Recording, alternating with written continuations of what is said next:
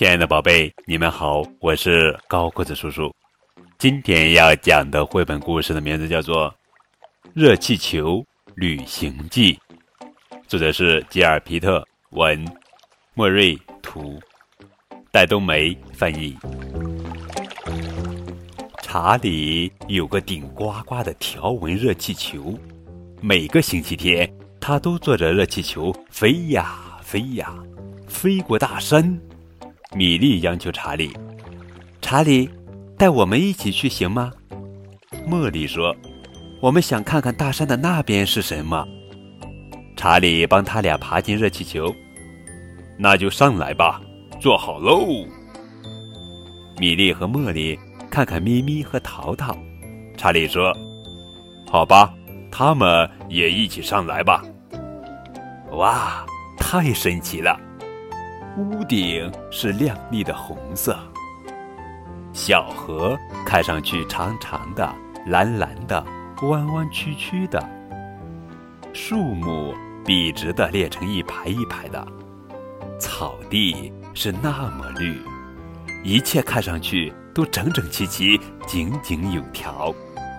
他们沿着小河，越过树梢，飞呀飞呀，飞向大山的山顶。哦，他们飞过了山顶，但是他们的前前后后、左左右右全是云，而且云越聚越多，风也越来越大，把气球吹得越来越高。查理说：“我可不喜欢这个样子。”查理说：“我一点都不喜欢这样，抓紧喽，别松手啊！”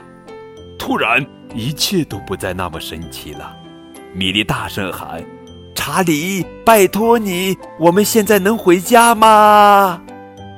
茉莉大叫：“求你了，查理！”